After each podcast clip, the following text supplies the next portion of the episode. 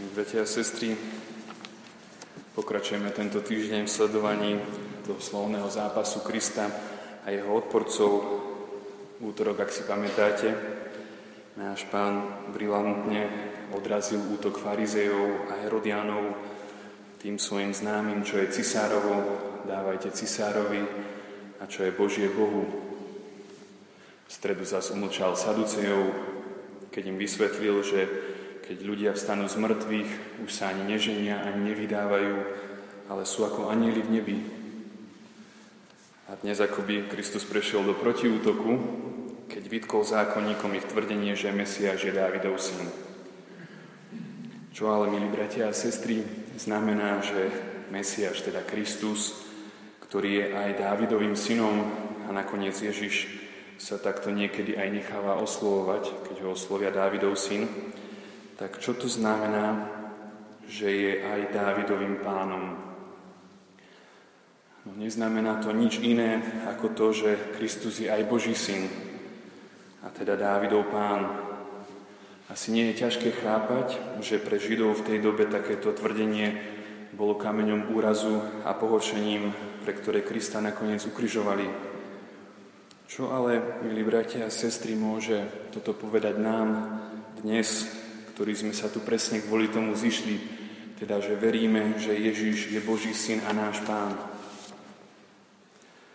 V prvom rade si potrebujeme uvedomiť, že táto naša viera nie je vôbec samozrejmá. Je Božím darom, ktorý môžeme aj stratiť.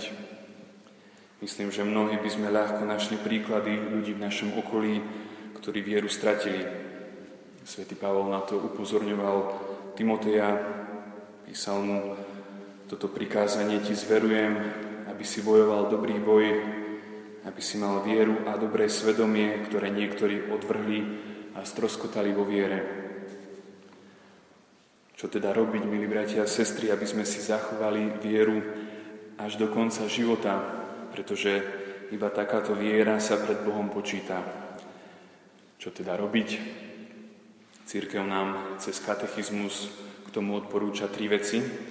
Tou prvou je to, že musíme našu vieru živiť Božím slovom. Viera totiž pochádza z ohlasovania, ktoré človek príjme, ale neustály návrat k prameňu, teda k Božiemu slovu, nám vieru zachová. Čiže živiť našu vieru Božím slovom, to je tá prvá dôležitá vec. Potom druhá, ktorú nám církev ponúka a radí, je to, aby sme prosili pána, aby našu vieru zveľaďoval. Ak je viera predovšetkým Božím darom, tak práve jej darca nám môže pridať, ako hovorí aj Kristus, kto má, tomu sa pridá a bude mať hojne. No a tretia vec, ktorú nám církev cez katechizmus odporúča, je, aby sme sa obracali na svetkov viery. Tak sa pozrime, čo nám napísal jeden z nich, a keď už máme svätého Bonifáca, ktorý bol angličan, tak si pozrieme niečo, čo nám napísal jeho krajan, anglický seminarista, ktorý sa v 16. storočí pripravoval na kňazstvo v anglickom seminári v Ríme. Katolické semináre v Anglicku boli totiž vtedy zrušené a kňazi mali pod trestom smrti zákaz vstupu na anglické územie. Napriek tomu po vysviacke v Ríme mnohí kňazi putovali na druhú stranu kanálu La Manche, ústretí veľmi pravdepodobnej smrti. Takže čo nám na povzbudenie o viere napísal jeden z nich?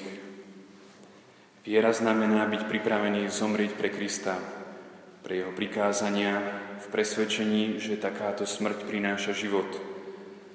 Znamená to považovať chudobu za bohatstvo, bezvýznamnosť a ničotnosť za právu slávu a nemajúc nič, byť si istý tým, že vlastním všetko. Ale predovšetkým viera je dosiahnutím neviditeľného pokladu, ktorý spočíva v poznaní Krista. Amen.